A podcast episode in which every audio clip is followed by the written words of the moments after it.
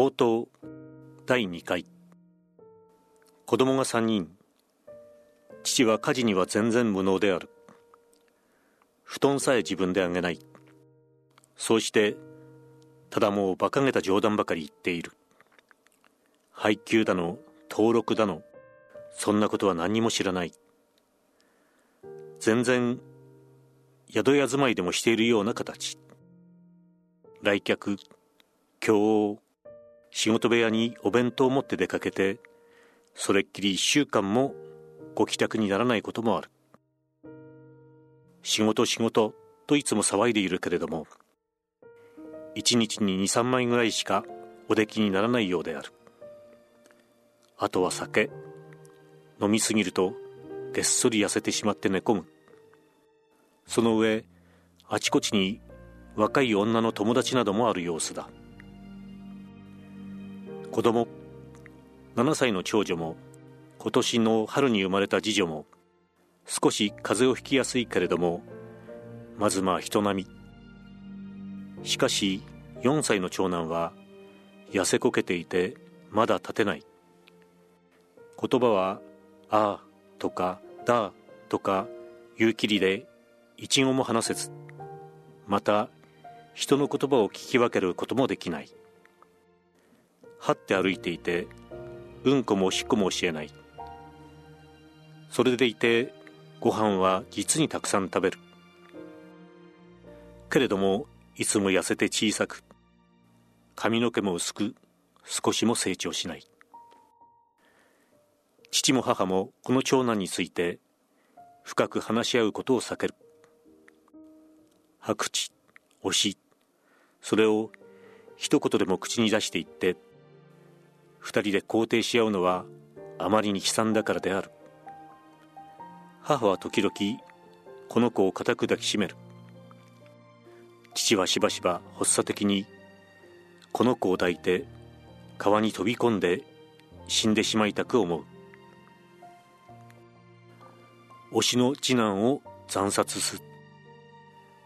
バツ日正午過ぎバツクバツ町バツ番地バツ省何がしかっこ53さんは自宅6畳まで次男何がしかっこ18君の頭を巻き割りで一撃して殺害。自分はハサミで喉をついたが死にきれず付近の医院に収容したが既得。同家では最近二女何がしかっこ22さんに養子を迎えたが次男が推しの上に少し頭が悪いので娘可愛さから思い余ったもの。こんな新聞の記事もまた私に焼け酒を飲ませるのである。ああただ単に発育が遅れているというだけのことであってくれたら。この長男が今に急に成長し父母の心配を憤り嘲笑するようになってくれたら。夫婦は親戚にも友人にも誰にも告げず密かに心でそれを念じながら表面は何も気にしていないみたいに長男をからかって笑っている。母も精一杯の努力で生きているのだろうが父もまた一生懸命であった。もともとあまりたくさん書ける小説家ではないのである。極端な小心者なのである。それが公衆の面前に引き出されへどもとしながら書いているのである。書くのが辛くて焼け酒に救いを求める。焼け酒というのは自分で思っていることを主張できないもどかしさ忌々しさで飲む酒のことである。いつでも自分の思っていることをはっきり主張できる人は焼け酒なんか飲まない。女に酒飲みの少ないのはこの理由からである。私は議論をして勝った試しがない。必ず負けるのである。相手の確信の強さ。自己肯定の凄まじさに圧倒せられるのである。そうして私は沈黙する。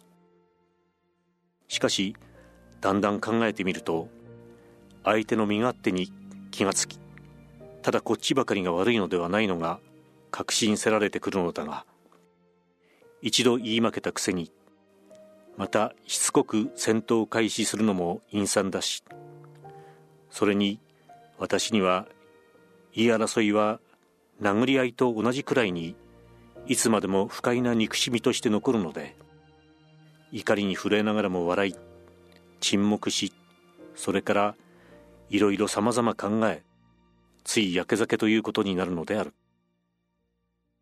はっきり言おう。くどくどとあちこち持って回った書き方をしたが実はこの小説夫婦喧嘩の小説なのである。涙の谷それが導火線であった。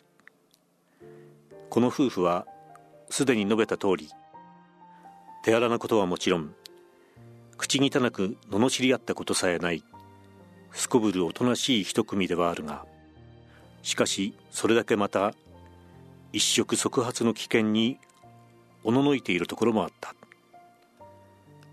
両方が無言で相手の悪さの証拠固めをしているような危険。一枚の札をちらと見ては伏せまた一枚ちらと見ては伏せいつか出し抜けに「さあできました」と札を揃えて完全に広げられるような危険それが夫婦を互いに遠慮深くさせていたと言って言えないところがないでもなかった。妻の方はとにかく夫の方は叩けば叩くほどいくらでも誇りの出そうな男なのである。